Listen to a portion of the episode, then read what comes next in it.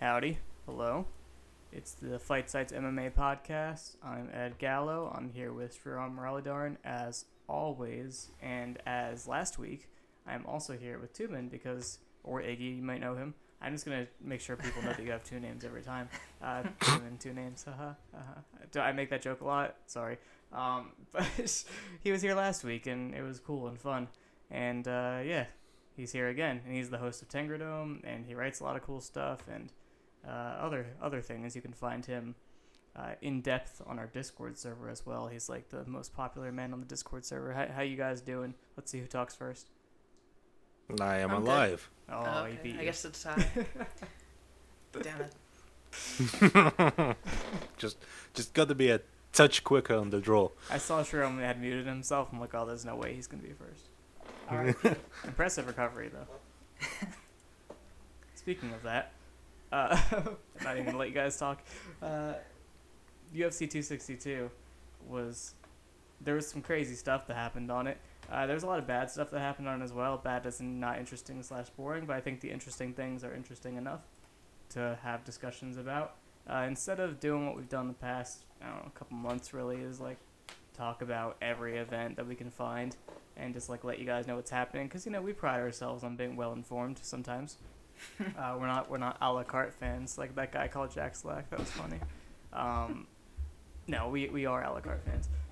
And this week we're going to be doubling down on that and just talking about this past UFC event and next week's UFC event, because that's what I have energy for, and it sounds like my colleagues are in agreement. Are we in agreement, colleagues? Yeah, I don't even have energy for the whole thing. Just a couple of fights on each, because I mean, UFC events have been... I saw the card after this one, after Font Garbrandt, and it's one of the worst cards I've ever seen, honestly. Rosenstrike Sakai, so I don't even know what I'd say about that. So I think my tolerance is rapidly going down for how the UFC is treating cards. But the next one's fun, and the last one was fun, so I guess I can put up with some filler in the middle. Mm-hmm. I mean, do you think I've got things to say about Priscila Cachoeira versus Gina Mazzani? No, I don't. I have a lot of mean things to say about Priscila Cachoeira. She won. You have to say only nice things about her. This is the rules of analysis. Well, I have nothing to say. Yeah, everyone is contractually obligated to be constantly positive at all times. Some analysts you are, Sriram, can't even find nice things to say about Priscila Cachoeira. You have to be. You have to be positive despite the fact that you're not getting paid by the UFC in any way. Anyway. Oh god, I forgot that just like June 5th, Rosenstruck Sakai is our main event. Yes. Jesus Christ. It's going to be awesome. Great fight. Jesus Christ. The big boys. Woo, woo. Yeah. Whoop-de-doo. Well, we have a whole week to... Do I sound like UFC fans? They like that. Like those guys are big, I'm in. Don't even tell me more about them. They're huge. Yeah, these guys are fat. Just like me. I find them insanely relatable. The human struggle. This. You can do this. Everyone can do this. Just fighting's in our DNA. Which means you can fight professionally if you want to. Don't get off your couch, I guess. You can make the Contender Series in no time if you played baseball in high school.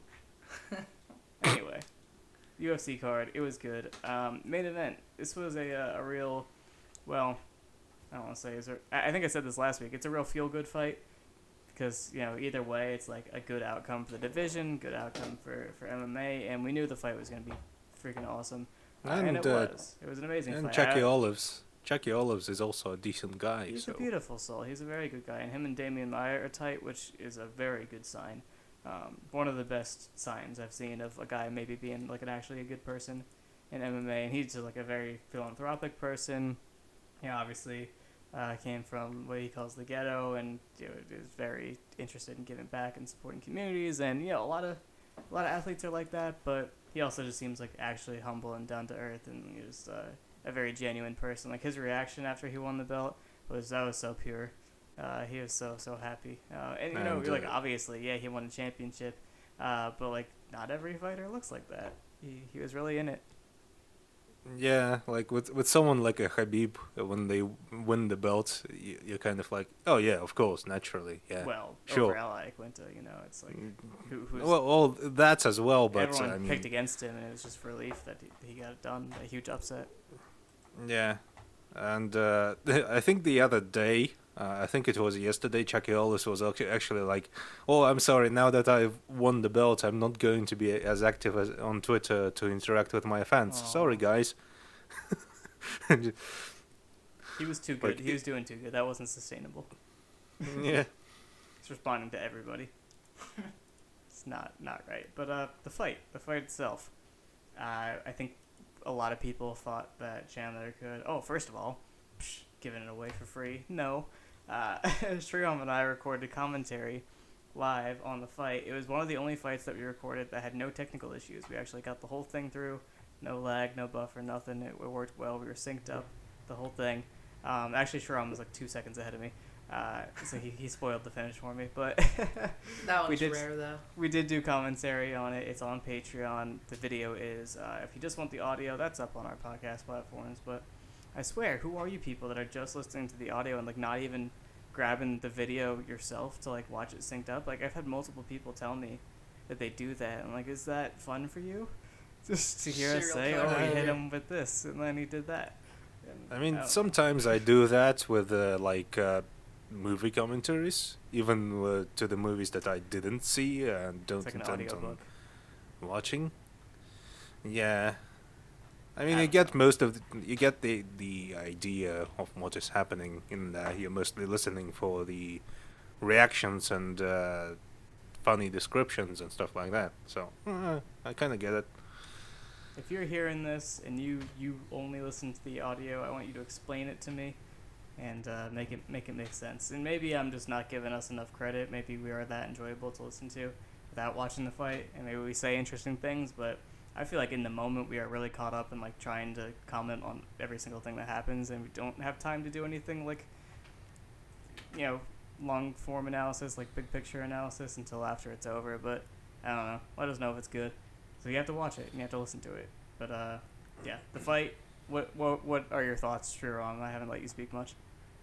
Yeah, I haven't had a ton to say. I'm not as relentlessly positive about Chakialos as a lot of people. Oh no! Are you about to lead off with negativity? Yes, in fact, I don't think I am. Chakialos is a story that I should be more into than I am. Oh, God, I've forgotten how to speak. It's a story I should be more into than I am. It's the negativity destroying your brain. It is. It's a prion disease. But yeah, Chakialos is a story I should be into more than I am, and that he's kind of just a new age RDA, where he started off super inconsistent and kind of mediocre, and then he became someone really good. I'm not as confident that he's a legitimate champion at this point. I think Michael Chandler's a good win, but there's at least one guy he needs to beat to really cement himself in that position. And being one of those people who don't really care about what people are like outside the cage, it's a fun story inside the cage, but also, you know, if he beats Poirier, I think that'll complete it. Right now he's kind of just one, for me it's like a title eliminator type thing. It's weird. Lightweight's just always been kind of stupid. So, I don't know. Past that negativity, I think Oliveira looked very good. Michael Chandler pretty much proved that he should have been in that fight, and it went pretty much exactly the way I thought a Chandler win would go, funny enough, at the beginning, because I figured, you know, if Chandler was able to push him back really hard, lead with the straight to the body and build into the left hook to the head, same thing he did to Hooker, the pressure would probably cause some issues for Oliveira's defense. Because, you know, his defense isn't particularly strong, even on the front foot. He's super upright. He relies on a high guard. All of that panned out really beautifully, as did Oliveira's kicking game panning out. But the fight ended up a lot less attritive than I would have expected an Oliveira win to. He just left-hooked him at the beginning of round two and clubbed him to death. So, yeah, it was a really weird fight. I mean, I thought Chandler looked like himself, for one, obviously. Mm-hmm. He had a very strong first round, despite some weird grappling decisions that ended up with Chucky on his back. But, yeah, I mean, I think that's pretty much the best way the fight could have gone, because if either guy blew the other one out, it would have been, you know, neither guy really deserved to, or one of these guys never deserved to be here. But both of them proved that they were on each other's level, and Oliveira has beaten pretty much everyone else. So I'm looking forward to Beneil Dariush taking the belt off Charles Oliveira soon enough. Speaking of matchups, we can talk more about the fight, but just first thing that came to mind when we talked about like the win, what quality it was. When we did that round robin of violence where we picked all the possible matchups between Gaethje, Poirier, Chandler, and Oliveira, I thought this was the worst matchup for Charles Oliveira in the bunch, because it's the one guy that I didn't think he'd be able to like take down early on, and that would be an issue. And just that Chandler's a massive hitter and is fast and is going to come after him, and that could be an issue for him. I'm not going to tell you what my reasoning was for all the other ones right now, but you should go listen to that, because we talked about all of those, and some of them could still happen. All of them could still happen, potentially. Probably not, because the UFC matchmaking is not good. But so he ended up here in the first place. But yeah, I thought that was like his toughest stylistic matchup in the bunch, and he came through it. It was tough, though. It was very tough. Like you said, on the back foot, not perfect. Durability is pretty good because he survived. The awareness he had while he was getting rocked all over the place, and the shots he was taking on the mat afterward, that was pretty nuts. How did that guillotine situation happen? Did Chucky shoot on him after he got nailed? I don't think it was after he got nailed. It was it might have been after he got nailed. Not after the big knockdown. But no, it was before he got rocked. I'm saying, was there another time he got hit hard and that made him shoot? Yeah, I think he shot a reactive shot after a left hook. Yeah, and then Chandler just pulled the. Yeah, Chandler didn't see it coming. He's like, shoot, gotta do this. It was a good shot. Yeah, no, he's good at those, man. But yeah, and then Chandler obviously to get up after the guillotine, gives up his back in the scramble, gets his back taken for a while, but gets 2-on-1, passes it, turns into his guard. He also gets his back taken in a very funny way. He tries to somersault out of the back take position. I think they caught him with a headbutt like on the landing, so it did something. They usually tell you not to do that though, but I don't know. He ended up getting up after he spun back in the guard, and that's when he rocked him and all that. But just with regard to the finish, we talked about in between rounds, like okay, Oliveira cannot wait on him because he just can't see the shots coming and is not good enough defensively. So we said he has to get way more aggressive, and he started leading more and throwing longer combinations and, you know, getting more aggressive and tight, and he closed him out with a left hook as Chandler was backing out. And anything that happens after that, honestly, like, you can't read into it too much because that was the finishing shot, the one he rocked him with originally. After that, he was dazed and, like, probably instinctually, normally he would have shot a takedown, but he probably drilled really hard not to do that because that's a good way to lose to Charles Oliveira. That's, like, his win condition, his club and sub. But, yeah, I mean, Oliveira did a good job closing him off with more left hooks as he ran along the cage, and obviously running along the cage isn't good, but I've seen a lot of people pat themselves on the back saying, oh, he shouldn't have done that, you shouldn't run along the cage. Obviously, you think he doesn't know that? He's like half unconscious. But one thought on that is, you know, maybe muscle memory. The Bellator cage is circular, and running alongside it is a little bit more doable than the octagon, so could be like a bad habit that was a little bit reinforced there. But I mean, I think it's pretty much like talking about how RDA's ringcraft on the back foot was terrible at the end of Eddie Alvarez. Like, no, that's stupid. He was dazed. Yeah, he was dead for like the last 2 minutes. But yeah, I think we talked about closing the door a bunch in Gaethje Ferguson, which is another one of the big lightweight matchups for a belt earlier. And pretty much the same dynamic happened here, where Chandler led with the straight, Oliveira tried to counter, and Oliveira ending up with the left hook as Chandler back straight out. So it was a pretty clean knockdown. And, I mean, it's interesting because, like, Chandler pretty much got away with the same stuff he did against Hooker earlier in this fight. And the fact that Oliveira was able to figure it out, to catch him popping back up with the left, it's super impressive considering how dazed he was. But it's also something where, like, if we're talking about a Poirier fight, I think in that round robin I picked Oliveira with some degree of grudging confidence. And I think at this point I might be leaning a bit towards Poirier just because of how, okay, I wouldn't say easily because he did get reactive shotted, but Oliveira does seem a little bit more liable on the back foot against someone super distance covery than I thought he was. I thought, you know, he'd be a little bit more reliable to shoot the reactive shot and a little bit, not better on the counter necessarily, but maybe a little bit more active on the counter. Are you trusting Poirier to pressure Oliveira? Is that what you're thinking? I'm not really sure. I think that's even if Oliveira needs to, right? Maybe. I think it's something where even if Oliveira's on the front foot, if Poirier goes on one of his bursts, he's going to catch Oliveira on the back foot doing bad things just the same. So we did say it's something about Khabib. That's true. Yeah, maybe. That's but it. You know, Oliveira's a lot less durable, so we'll see. Yeah. I get the change in confidence when you see someone get hurt really badly in a fight, or like not just affirming like, okay, this is where their durability's at, but also they just took a ton of damage. They got concussed. You never know which concussion's gonna be the one that changes things. Yeah, Oliveira's been around for ages, so it could be any one of them at this point. Yeah, but speaking of matchups, 10 minutes ago, Dariush could beat Oliveira. Am I crazy? I know you think that, Sriram, but Tumen, are we crazy? I don't believe it's that far off, honestly. Like, on the feet, Dariush with his aggressiveness may give Oliveira some pause. He may get countered, but then again, with the way he presses his opponents with a constant, like, relentless full body punches with his entire weight thrown into them, he could conceivably draw out a shot from Oliveira, and then it's going to be a grappling situation from then on.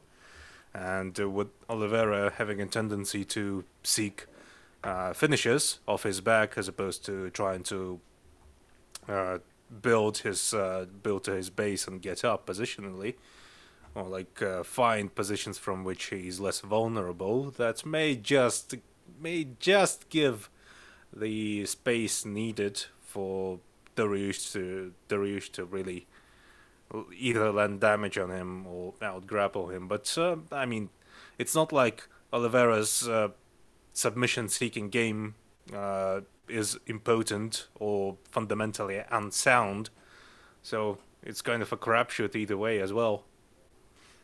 I mean, I think I'm used to being pessimistic on the fighters I like, and I'm going to do the same thing here. I think it's a tough fight for Dariush, mostly because, and I've said this pretty much every time Beneil's come up and fought someone really, really good. The athleticism difference is actually pretty decent at this point. But, I mean, I think there's also kind of something to be said about how Dariush approached every one of his fights recently with at least one really clear example of how he's prepared for it. We'll get to this when we talk about Ferguson Dariush, but, you know, even beyond the Dariush goes in and wrestles him that we saw in Oliveira, Dariush, like, literally the first time Ferguson stepped forward and squared up, Dariush blasted him with the left. Right. And it's something that, you know, like, yeah, he helped Gaethje train for it, but it's also something where he saw how to apply his own game to Ferguson's weaknesses. He did that against Holtzman. He had the open stance counter figured out. A lot of those guys, he can just impose his game, right? But also against CDF, he had the right strategy. There are just a lot of ways in which I think Dariush is built to overperform. And I'm not sure Oliveira is... Okay, I'll put it this way. I can't, in good conscience, say Oliveira breaks and fights anymore, because that'd be a really silly thing to say. He does get tired. And Beneil now does not get tired. He solved his cardio. He will no longer get tired on fights. Benny's on the depot. It's I would a big, fully support that. His quote-unquote tendency to fold is really like a question. It's kind of... it's been an open question for me for a long time, like which whether it is Oliveira folding Oliveira's being foldable, as much validity as this notion really has anymore, whether it was a question of his mental fortitude or his physical durability or his ability to keep up the pace. Because really, as it is the case with a lot of fighters, who kind of fade the more the fight goes on. With Oliveira, it seems to me like it was more of a case of him really pushing a pace that he was not able to keep physically. And when he got really, really tired, then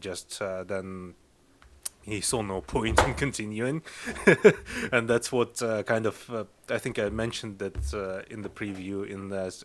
This giving up thing, well, for a given value of giving up, but doing so kind of saved him the mileage that Chandler's acquired over the course of his career, because Chandler was always the more dogged and consistent competitor in retrospect. But now, looking at the finish, I'm kind of questioning whether it was a good thing.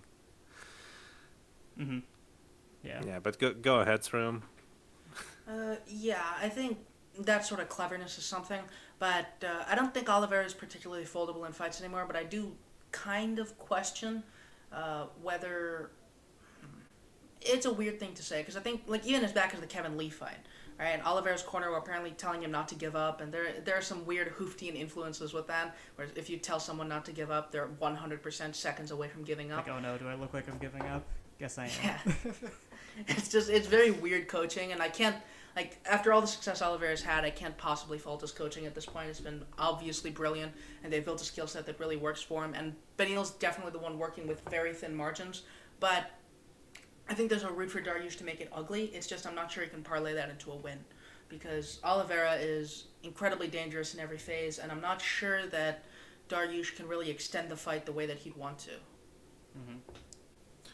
Yeah, I'd say there's avenues, but the overall interplay between Oliveira's skill sets in different phases make it extremely difficult and dangerous for him to navigate.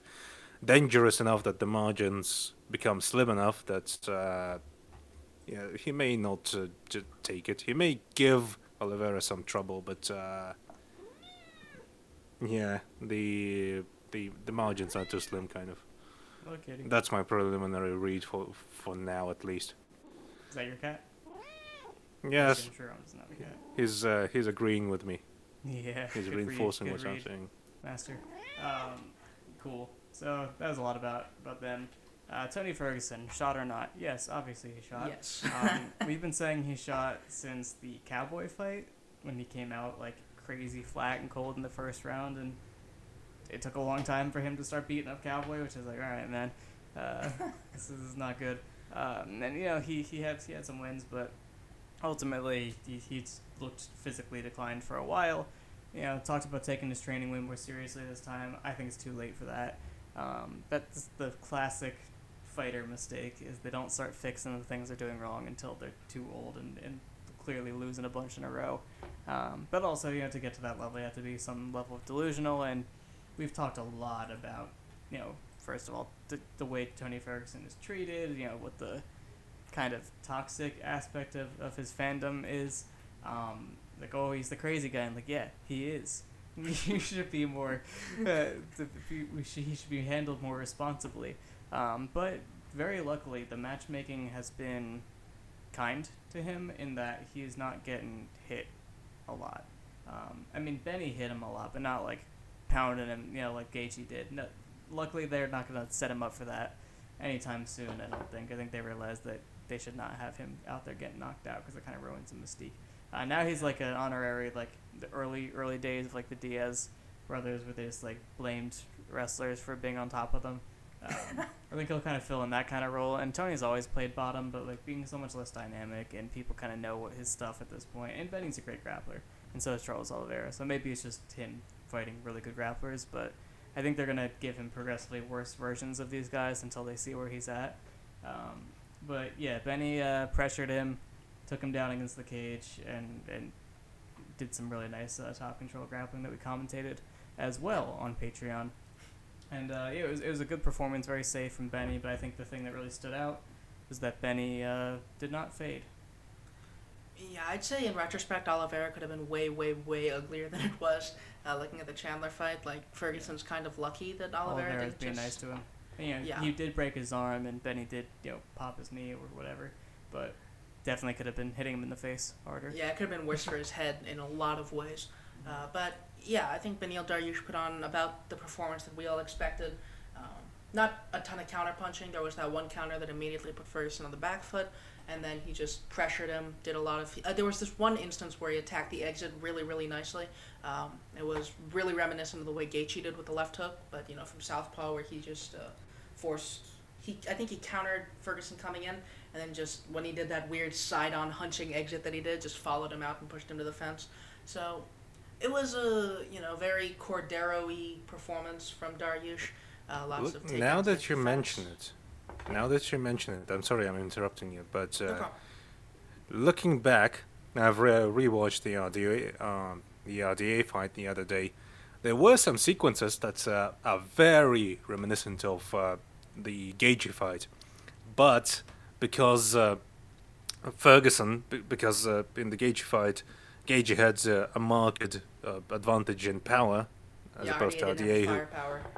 Because RDA can hit hard, but not to the extent of where single shots like Gaethje's just rattle Tony. But also, Tony was able to get his snowball going. So he was able to wade through the fire and then get his usual snowballing pace-based game going, and then kind of overwhelm RDA in exchanges and push him back. Which didn't happen with Gaethje, didn't happen with Oliveira, but Oliveira didn't really use intercepting punches. He used lots of kicking, and Dariush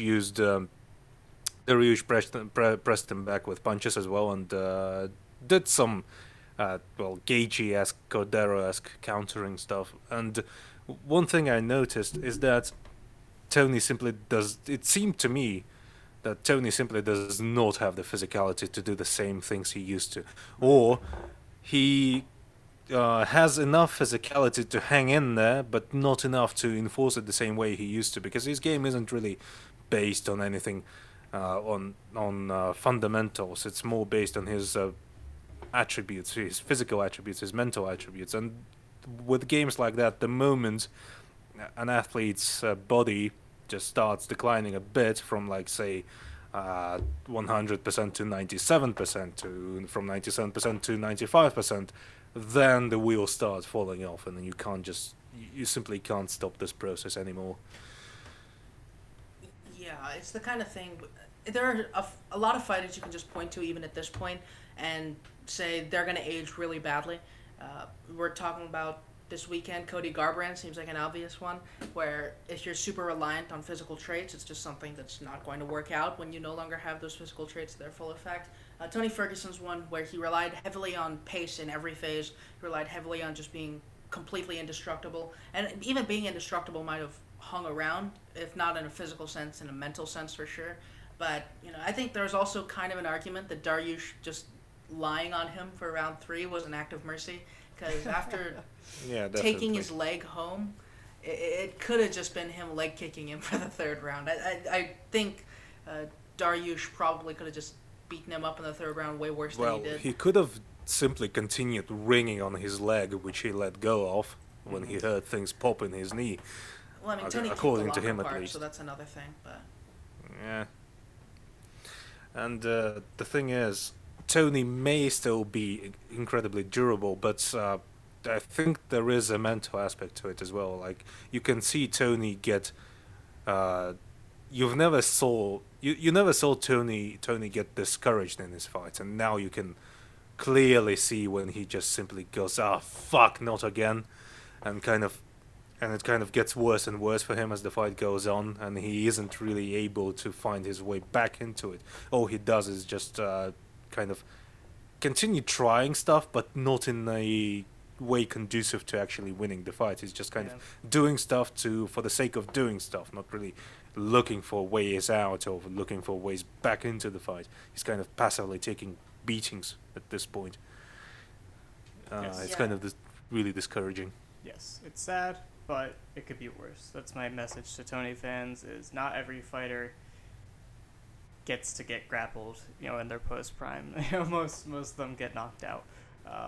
So that's something. And now we have Tony posting like visual puzzles on his timeline. I thought that one was very easy to interpret. I don't know what. Yeah, it was a clear narrative. I mean, he's not giving up. He's coming back. He's gonna get back to work. He still has it, folks. I'm not even completely sure who he should fight. Like. So the rankings update after Ferguson, Dariush was super weird because they pushed Dariush up to number 3 right after Poirier and Gaethje, which is a spot that I'm not sure anyone would have expected him to be in like a year ago, which is something that's kind of special. But also, I don't know if he should be there right now. Michael Chandler giving I mean, okay, I'll put it this way. Chandler shouldn't be there on results, but I'd say he's very likely to beat Dariush up in a fight. And giving Oliveira the fight that he did probably deserves him to, like, maybe not go up a spot, but maybe not have Dariush ahead of him. But they also only pushed Ferguson down one spot, which means that he's probably going to be fighting, like, Islam Makhachev, which is super mean. It's so gross. You know exactly what they're doing. They're not respecting him by keeping his rank that high. They're using him. Just exactly. Be like, oh, you beat Tony Ferguson. People know who that is. Very impressive. It's the sort of thing where, like, feeding him to people. Yeah, at the best, Ferguson should be fighting someone like Paul Felder at this point, another veteran who doesn't really want to do things against Felder hurts contenders. People, though. I don't like that. Yeah, that's the absolute best, right? Like, even in terms of, I'm not thinking so much about the matchup necessarily, just in terms of like the sort of fight he should be taking. Yeah. Someone like Paul Felder is the kind of guy who also shouldn't be fighting Islam Makhachev at this point, because he just doesn't care that much anymore, and he's gotten all his money, and he's in commentary now. I respect the thought process. Yeah, like, it'd be a fun fight that makes sense between two guys who aren't really going to get to the title and probably shouldn't be fighting really dangerous guys, but instead it's going to be Tony Ferguson versus Makhachev or Gillespie, or, you know, if he wins this weekend, Damir Ismagulov, hopefully, but probably not. But, yeah, it's just... The rankings are just super weird, and I think both guys are probably going to be somewhat hurt by the way that the rankings have shaken out, because, like, Dariush is going to be, at least in name, fighting down after this. Dustin Poirier has the McGregor rematch. Gaethje and Dariush are, like, apparently super good friends, buying groceries for each other and beating each other up in training with consent. So it's sort of weird unless they just give Dariush the title shot, which would also be weird. I don't know. Like... if he's going to be fighting down, they might give Dariush Makhachev just because they're mean. I don't know. It's a bizarre situation. Lightweight's always been dumb, and it's no less dumb now that one of my favorite fighters is top three but also shouldn't be there. Two of your favorite fighters are top three. I mean, Rob Font. Poirier. Oh, that's true. I thought we were talking about that division. Let's go Font. Yeah, exactly. Cater is also top three, but not officially. We'll get to that. So, rest of the main card... rest of the card in general, fairly uneventful from us talking about it standpoint, but really quick, Bonserine, I can't tell if he's improved or just him not really cutting weight was super helpful. But I don't know, he looked all right. I think he's kind of figuring out how to leverage his physicality and his size and being more aggressive, just kind of figuring things out in the feet a little bit more. I think that's been helpful for him, and he obviously looks still big and strong as a grappler. We don't even. You know what Matt Schnell should figure out? He should figure out how to stop doing his stupid Bruce Lee impression every fight. Just gets on my nerves. I can't handle it. I have an irrational hatred towards Matt Schnell because of it. You. Purely because of his body language. It's just so annoying. I'm going to be, you know that thing where it's like, oh, don't think of purple elephants? It's going to be like that. I'm going to be like, oh, man, I'm going to be sparring. I'm going to be like, you know, it would really suck if I start doing that thing that Matt Schnell does. Oh, Tumen hates that. And then I'm going to start doing it. And I'm not going to be able to stop myself, and the habit's going to be ingrained. I mean, I think Matt Schnell's pretty decent. It's just, you know, a lot of physicality issues. But what do you think of the looky thing in his stance? I think it's funny. I don't mind it. More guys having weird tics is always, like, a good thing for me. Grabbing your shorts is superior. There are weird tics, like Dustin Poirier talking to himself in the fight, or, like, constantly spitting or like shaking his head. He always grabs kind of Poirier has like 10 ticks. He wipes his hands on his shorts. Wiping his hands on his shorts, all that stuff. And there's actively trying to look cool while in your stance while getting beat up, and then kind of moving your head side to side, which is not even head movement. It's not even integrated into your style. You're just kind of doing it to maintain an illusion that you're a professional fighter. I don't know. If someone does the thing, it's he's like, okay. He doesn't need to do that. Yeah. If someone does this thing in sparring against me, I wouldn't be able to help myself. My mentality. No, just he'd see red. Well, if I see you doing it in sparring, all I do is just kick you in the balls. I don't care at this point. That's a better answer than I thought was coming. It's definitely something you could accomplish. All right. Katlyn Chookagian and Viviane Araújo fought. It was a fight, and then I think the decision might have been wrong, but I wasn't paying close enough attention to figure that out. And Chookagian in the post-fight press conference denied that it was her on her Twitter account liking all of the black porn. And I just want to say you're a liar, and there's nothing to be ashamed about, and you disappointed me with your lies. Yeah, I mean, I watched like sections of that fight, and apparently Chookagian like teeped her a bunch, which would be impressive if I knew what Viviane Araujo did. She's she can do a couple things. She's a good athlete. That's the whole thing. I didn't watch the fight. I just didn't. That's good. Yeah, I watched seconds of it. That's good. But the fight after this one's probably the most interesting one. Yeah, so watch Julian's video on our YouTube channel about Barboza's performance. And Julian was also pretty much the only person who was like a real analyst who was saying that he really favored Barboza and was... I did put in some caveats in there. Like you put a lot of things in a lot of things. Provided Burgos doesn't do a dumb, he should be able to win. And he did do a dumb, and he didn't win. That's hedge. Yeah, you're hedging, bro. I mean, either way, I don't think Burgos did the dumb thing that we would have said wouldn't be. I thought he did Barboza. All right. I thought Barboza had a lot of good reads on him, and you know, looked physically there to enforce the game. Like, everyone was being super downer on Burgos, and I get it, because with his style, it needs to be different. You know, it's you can't have all the hope for him now. But he also like did a pretty good job in the fight. It's not like he's bad. It's just like it doesn't look like it's gonna work because he keeps taking damage, and that usually doesn't end well. Yeah, that's the thing. I'm more down on Burgos as a fighter at this point because of his physical form than his game. Yeah. Barboza looked like a surprisingly hard matchup just because at featherweight he looks like a really monstrous puncher in a way that he definitely wasn't at lightweight. He's also worked on punching simultaneously. Yeah, I mean, I would hope so. But yeah, I think it's safe to say that currently Edson Barboza is the Justin Gaethje of featherweight. It was a Justin Gaethje-esque performance from Barboza. And both of them are really bad. No, wow. Both of them make baffling decisions on the back foot, but still have an eye for a counter. I mean, obviously, Justin Gaethje is a lot better at it than Barboza. Still. Is he though? Nah, he is. I think Barboza put on a fairly strong performance. The fact that Burgos actually had to fear the striking, at least in that first layer, meant that he couldn't crowd as hard as he usually does. I think Burgos' body work did a lot of good. I don't know if it had any like real concrete effect throughout the fight, but It was a really good tool that he kept using. I like the jab left hook thing that he did early in the fight. We mentioned that immediately as soon as the fight started. That was how Burgos was pushing him back. Barboza, the counter leg kicks did a lot to keep Burgos from just swarming him the way that we expected him to, because Burgos had to kind of work into range, draw out the kick, and you know, draw his leg back before doing that. But I mean, overall, it was just Burgos finding his way into the exchange, eating a counter, trying to keep it going, and beating Barboza every time it went past that first counter from Barboza. Yeah.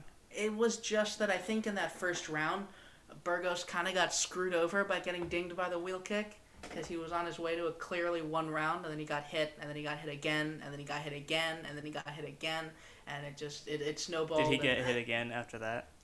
He got hit a bunch in that first round, and It was very irritating to me. He was visibly rocked after all of them. One thing that annoyed me about Burgos' performance in particular is that he didn't kick with Barboza, and I think that's a lot of what gave Barboza essentially carte blanche to reset in his stance and then counter kick. I think he was earlier, and then he might have got his leg screwed up because I remember saying things about his kicking in the commentary, which we also did on Patreon. Check it out. Yeah, and since you've plugged your stuff, I'm going to plug my Sunday Tengri Dome where I analyzed all the fights that we're talking about here, and also added some rambly opinions on top of it. So go back and check that one out as well. Not gonna listen to your podcast, man. You can't make me fucking listen to it. It's very interesting. I think Burgos eventually... I talk about communism in there. Are you not sold? Unless you're Beneil Dariush and anti-communism, no. Is it like literal communism, like living in a commune, or like, you know, the kind that everyone thinks it is? Well, both. And so I'm down to live in a commune. Fights like commune, who's down? And also Beneil Dariush's take on it as well. Did he have a take on it, or just that it's bad? He had it's bad take. But, you know. He said, I mean, coming is bad, which he is right to say, within his rights to say that, but also his source isn't really all that credible. Like, as soon as more people start building orphanages with their own assets, they're allowed to say capitalism is good and private charity will cover the gap. That's my take on it. Definitely. If everyone in the world was Beneil Dariush, then yeah, probably. Exactly. But I think... with regard to Burgos Barboza, I think Burgos did eventually start getting... So the theme with every Burgos loss at this point, Calvin Kattar, Josh Emmett, now it's in Barboza, is through round two, you're like, yes, Burgos is really figuring this dude out. This is going to be something that he wins. And, I mean, for Cater, it was, no, he's really figuring this dude out. Why does he have to win this? And then at the end, he's taken a good deal of damage, and the other guy just needs a couple of reads to, like, really bomb him, and just needs to, like, surprise him in some way where he gets into, like, such a flow based on the stuff that he knows about the other guy that if they're able to switch it up at all, he just walks right into it. Here, I think it wasn't as much a thing of Barboza changing anything up. It was just Burgos taking so much damage through the first round. But Burgos did kind of figure out the fight through the second round. Again, did a lot of the body work, did a lot of the jab left hook. He started doing like a little bit of front kicking, which is really nice to counter Barboza's round kicking with the leg kick, get his leg out of the way and take the weight off the kick, which is nice. I mean, but that's always your answer. When you're getting your leg kick, just employ more linear kicks. First of all, you're lifting your lead leg up, which facilitates checking the kicks, and then you're just interrupting your opponent's rhythm and balance, which is also incredibly crucial for kicking as well. So, yeah. I mean, that was a good read, but he didn't do enough of it, I'd say. Yeah, insofar as what I'd say Burgos needed to do more, I'd say enter in off his kicks a little bit more, because every time he did that, it worked against Barboza. So one weird thing that I said before the fight was that I expected if Burgos got his fight to outkick Barboza, which is, in retrospect, kind of a really stupid thing to say, and I'm glad I didn't say it before the fight.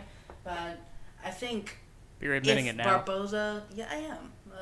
I'm willing to say it after I contextualized it, because before the fight, they're like, oh, you said it before the fight. You're a goddamn idiot. Oh, yeah.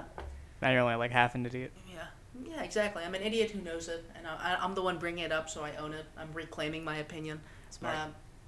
Yeah, I think if Barboza got into the mode that he does sometimes with pressure fighters, where I think he doesn't really have a stance to really kick particularly effectively. He's moving laterally like a top, and he just can't really stop himself. Someone like Burgos' kicking game would be pretty bad for him. As opposed to moving laterally like a bottom, you mean?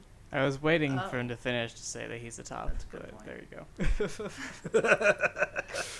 But, yeah, I think Burgos' kicking game would have worked pretty well. We've seen some pretty good examples of it.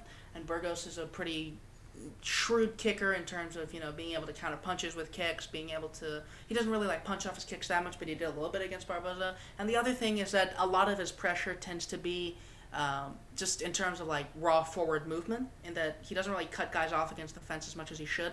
And as soon as he had Barboza on the fence, he probably could have just tried to kick him while he was circling off, and started putting some flurries in there, but he just kind of let Barboza get off to keep walking towards him. It was kind of the Ferguson school of pressure as opposed to the Gaethje school of pressure, and yes, both can work against Barboza. Yeah, and he really didn't have the tools to keep Barboza pressed against the fence. Barboza was able to escape pretty much every time he got trapped there. He didn't really get trapped along the fence all that much, come to think of it. And yeah, he got pushed to the fence, but Burgos didn't do the things to trap him. Yeah, and the thing about Burgos' performance was that throughout his career, notice that he doesn't really change up his rhythm, and after a while, it gets kind of predictable. There's two problems with this. First, he needs time to settle into his opponent's rhythm to figure it out and figure out his counters, and he doesn't really change it up all that much. That's why every time his opponent was able to change up his own rhythm, but Burgos got bombed. I think that's the main reason. And against Barboza, even though the body punches were a good look, he didn't really mix up his entries all that much. He didn't really punch off kicks or stutter step or feint in with the jabs. The reason he got constantly got his leg kicked off is that he entered on the jab with a very pronounced step in without really kind of preparing it all that much. And that's his main problem. He doesn't really prepare his entries. He doesn't really cook his entries. He doesn't really think about how to make his opponent think about what he's going to do next. Every time he enters his opponent, while Burgos is very quick, and it can be hard to read because he kind of does the same thing.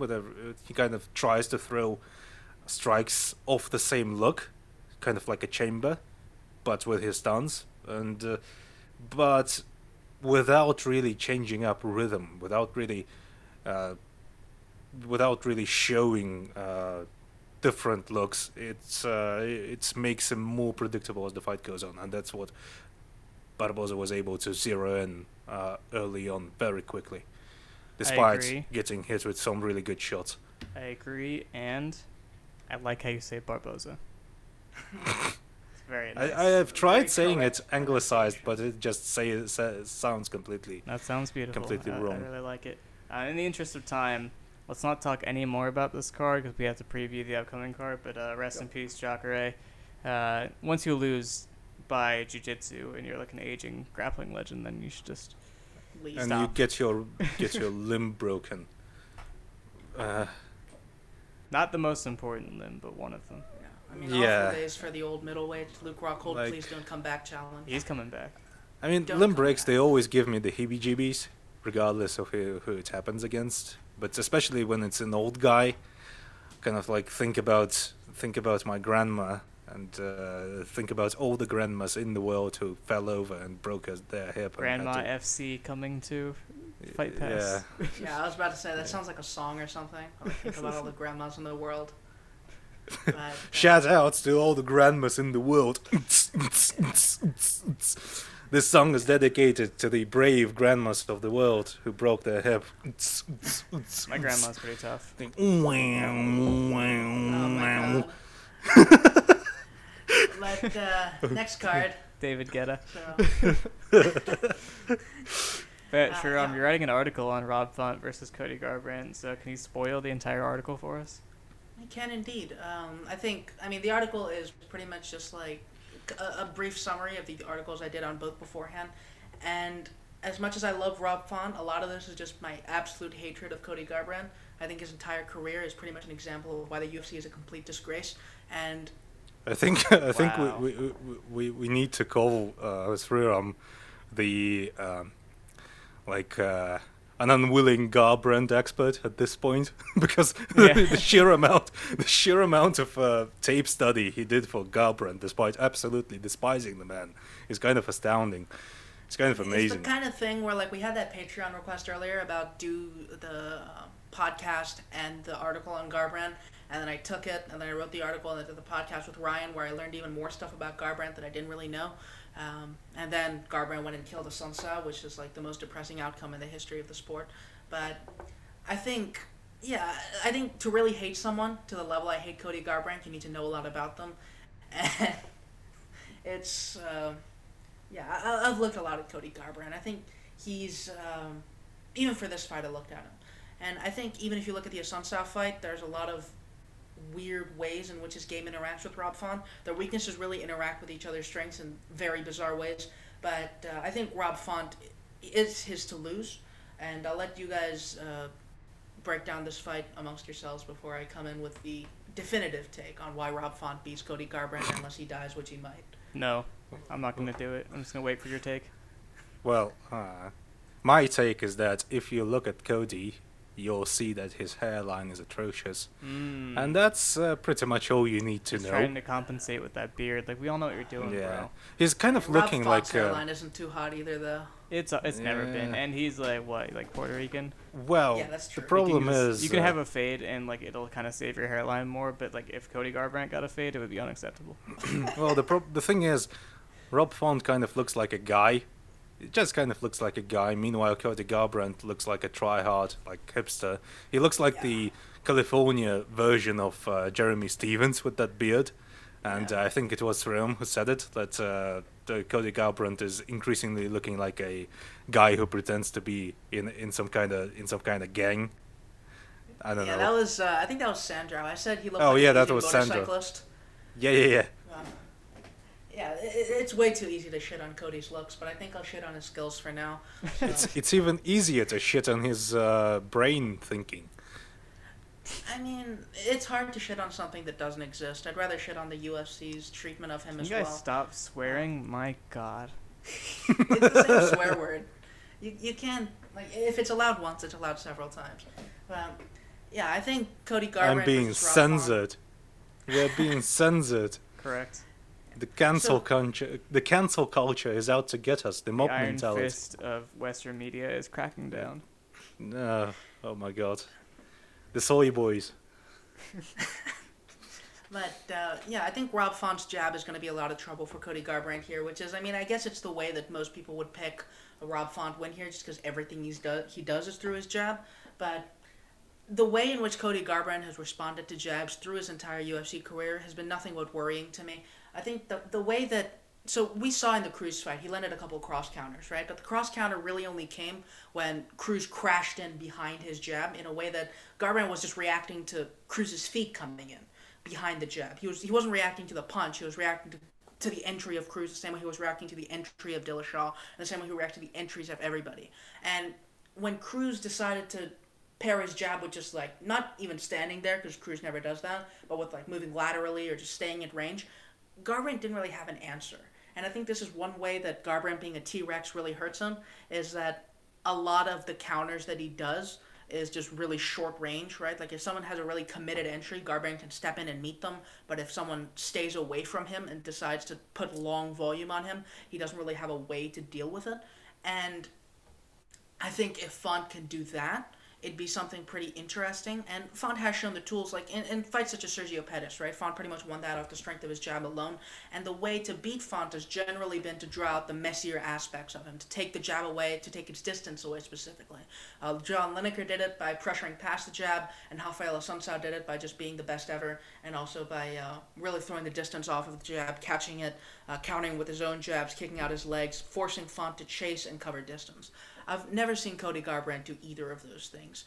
And I think Font could just get wild, try to draw a reaction out of Cody with a jab, blitz in, and get his ass kicked.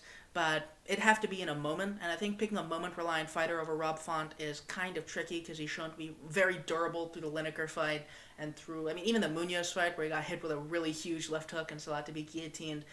Garbrandt is pretty clearly the less durable party here. I think it's going to be a range fight until it gets stupid. If it gets stupid, Garbrandt has a good shot. But if it stays a range fight, I think Rob Font has all the tools to win. And, I mean, it's a really interesting fight. Like, neither one seems as close to a title shot as they look on the rankings.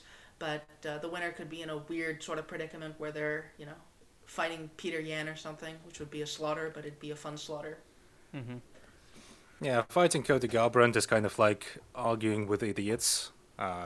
If you do it, don't do it on an equal footing.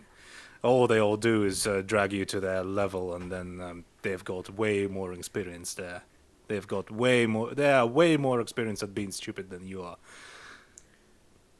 Yeah, I think Cody Garbrandt is the sort of fighter where people... I wouldn't say they overcomplicate how to beat him, because it's really tough to beat someone with those athletic attributes. And I think even at bantamweight, right? Like, I think bantamweight's a super deep division, and I don't think Cody Garbrandt's a real top five there. I'm not sure he really ever was. It's just that he got a title fight essentially off beating Thomas Almeida, and that's kind of awful looking. Well, like, Almeida's perfectly fine.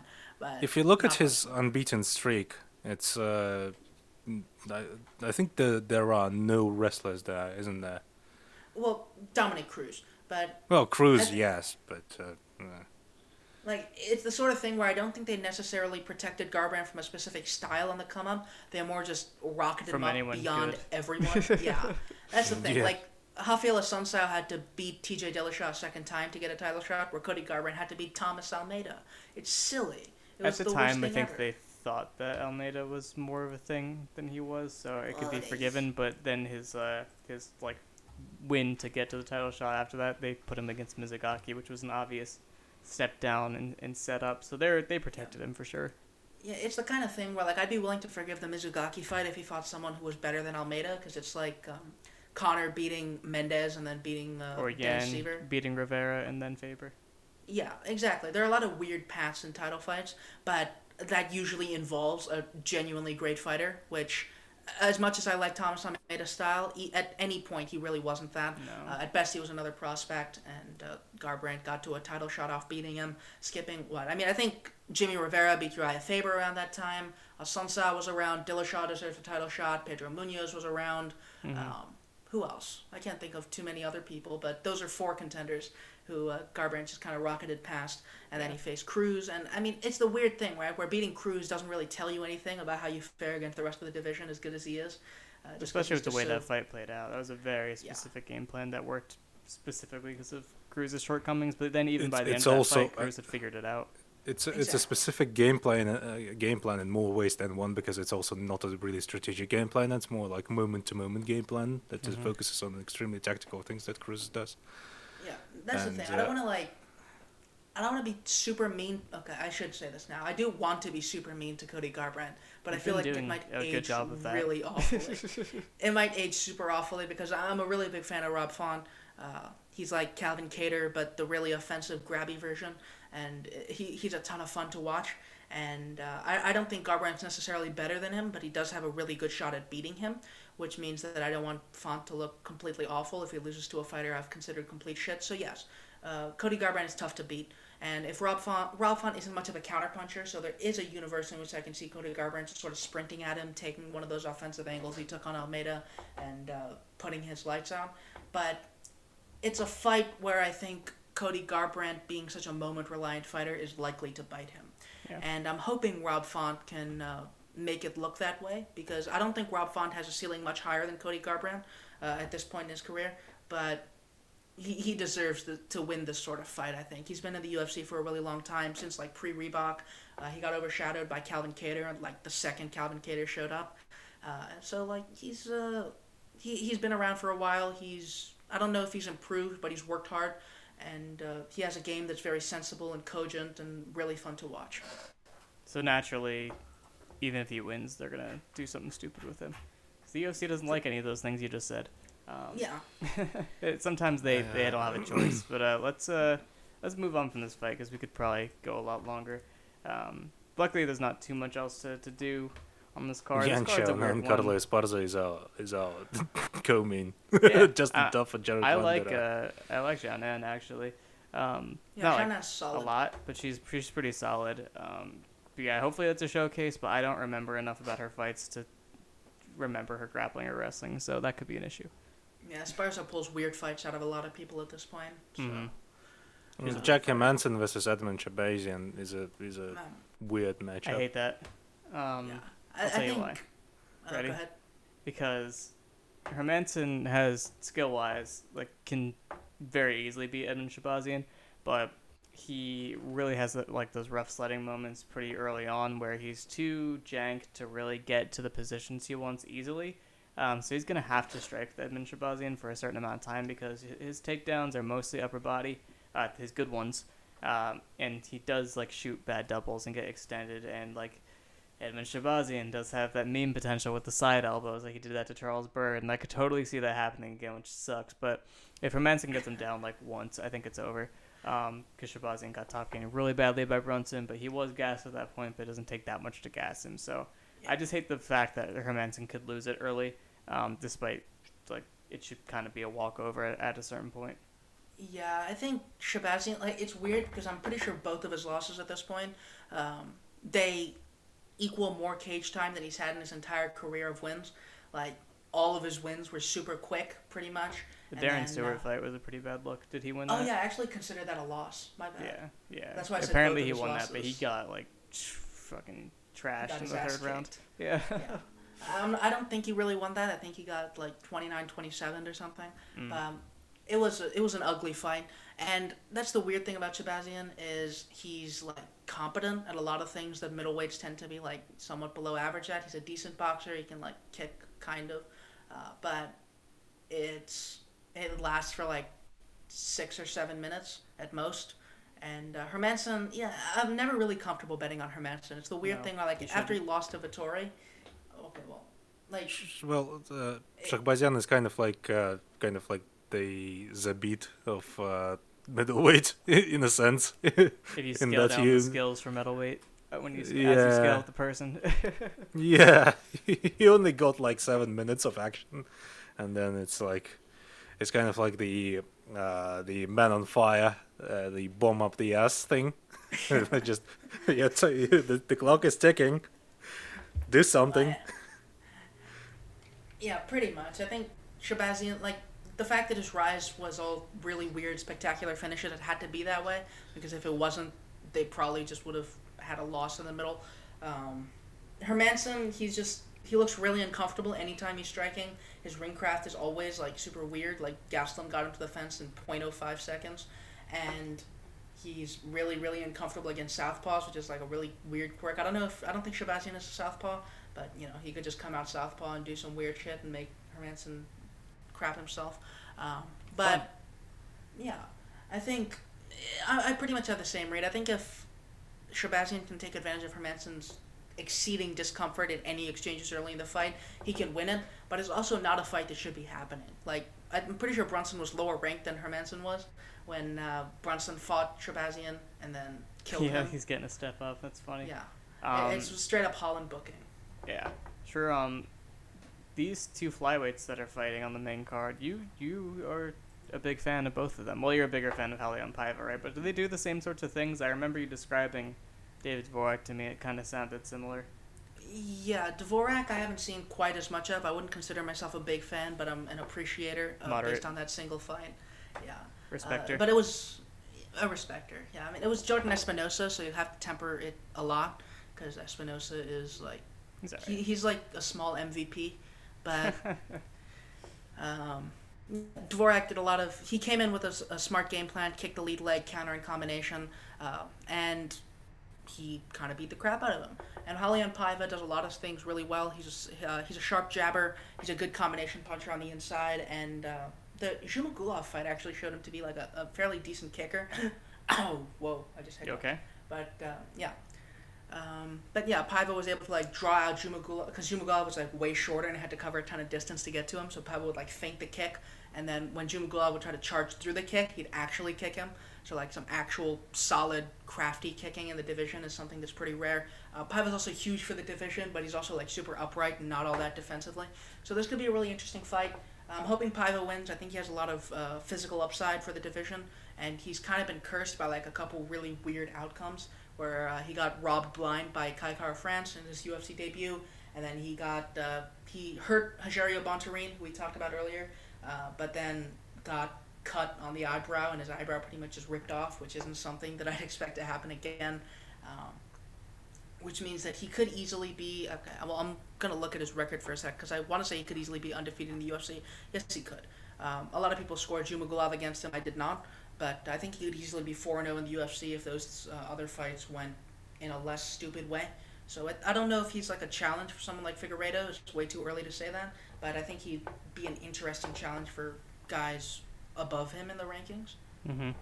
I have a good transition. Ready? Speaking of people whose name ends in Magulov, Damir Ismagulov is opening the card. Was that good? The first prelim on the card. That was brilliant.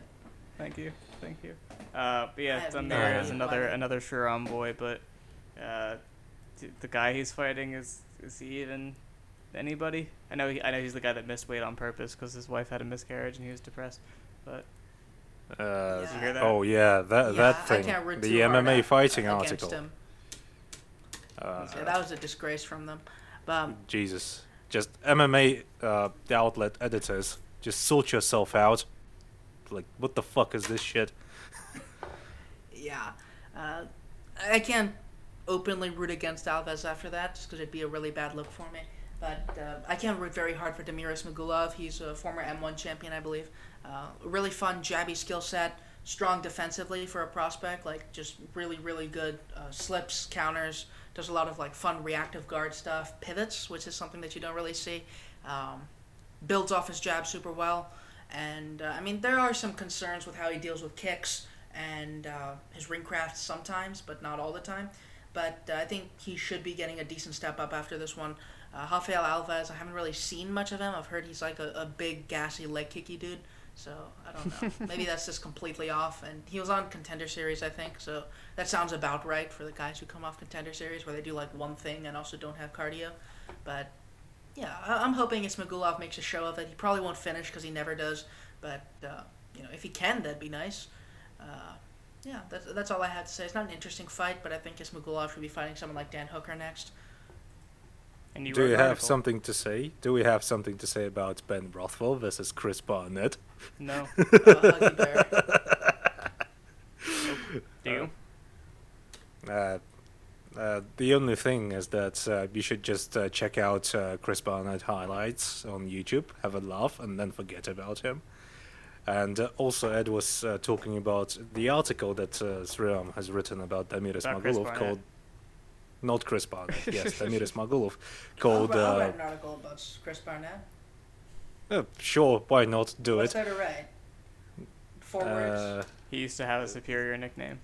You should, yes. And Sriram should come up with a superior nickname for him as well, because he usually it's usually what he does for many fighters he writes about. I suppose. Rafael Uno Anjos comes to mind. Chris, the big fat Barnett. Nah, I can't beat Huggy Bear. Huggy Bear's good. Beast Boy was better. This is the form he's transformed into for now. He's actually a small, slender man, but this is the beast that he is. Is that racist? I don't know. I'll stop. Yeah, I can't think of a nickname for Rob Font either, just because fonts have really boring names. I am the beast I worship. Death Grips reference. Cool. For you Zoomers out there. Cool, man. For the millennials. Very cool.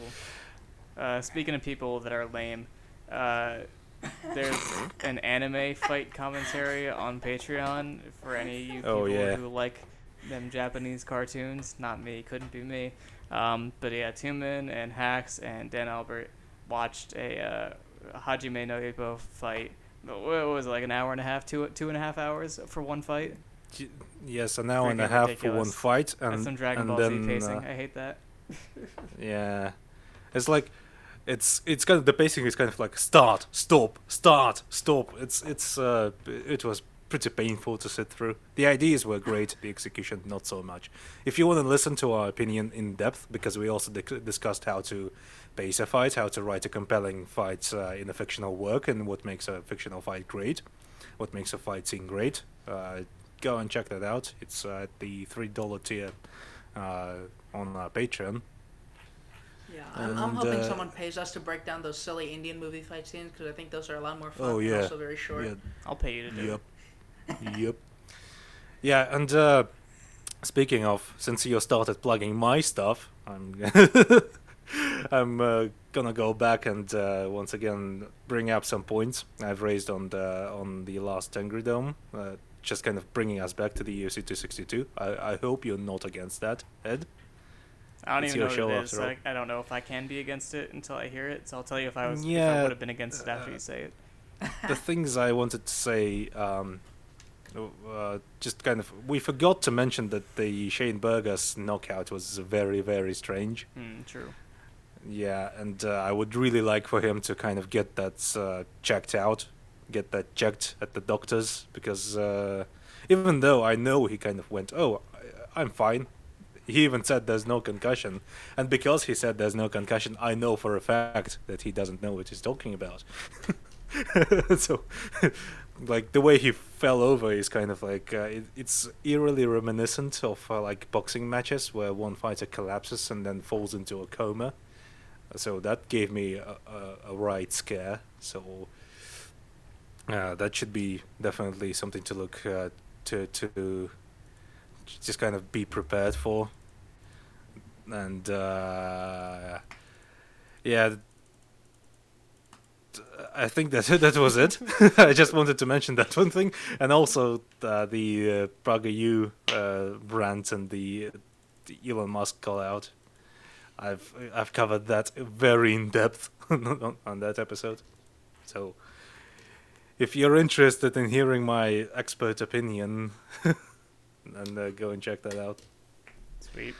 All right. Yeah. Well, that's it. I don't think I have anything else for people to look at this week. I didn't do a resume review. I'm not doing a a robbery thing. Not doing nothing. This is it. This is my contribution for the week. Did you mention that the Dustin Poirier versus Max Holloway 2 breakdown came out? I did. As well as the commentary. It came out. The commentary is not up yet, no. Oh, yeah. The commentary is... stay tuned for the commentary and then check out that thing, the article. True. Good point. Just don't look too hard at the title. I want you to think really hard about the title, and I don't want you to look up what it means. I just want you to try to figure it out by yourself. Yeah, and, just treat it as a puzzle. Yes. All right. Well. And yeah, to reinforce the commentary plug, if you want to listen to three people gradually going insane over the course of 2.5 hours, that should be right up your alley. If you like misery and pain and suffering. That describes any of our content. Yeah, if you like misery and pain and suffering, you're pretty much already an MMA fan, so that's just another level. Good job. Good life choices being made. Yeah, check out the Font Garbrandt article that's going to be out soon. The old Damir article that unfortunately hasn't had any need to be updated. But he's back. Everyone get excited. Shout outs to pain and suffering.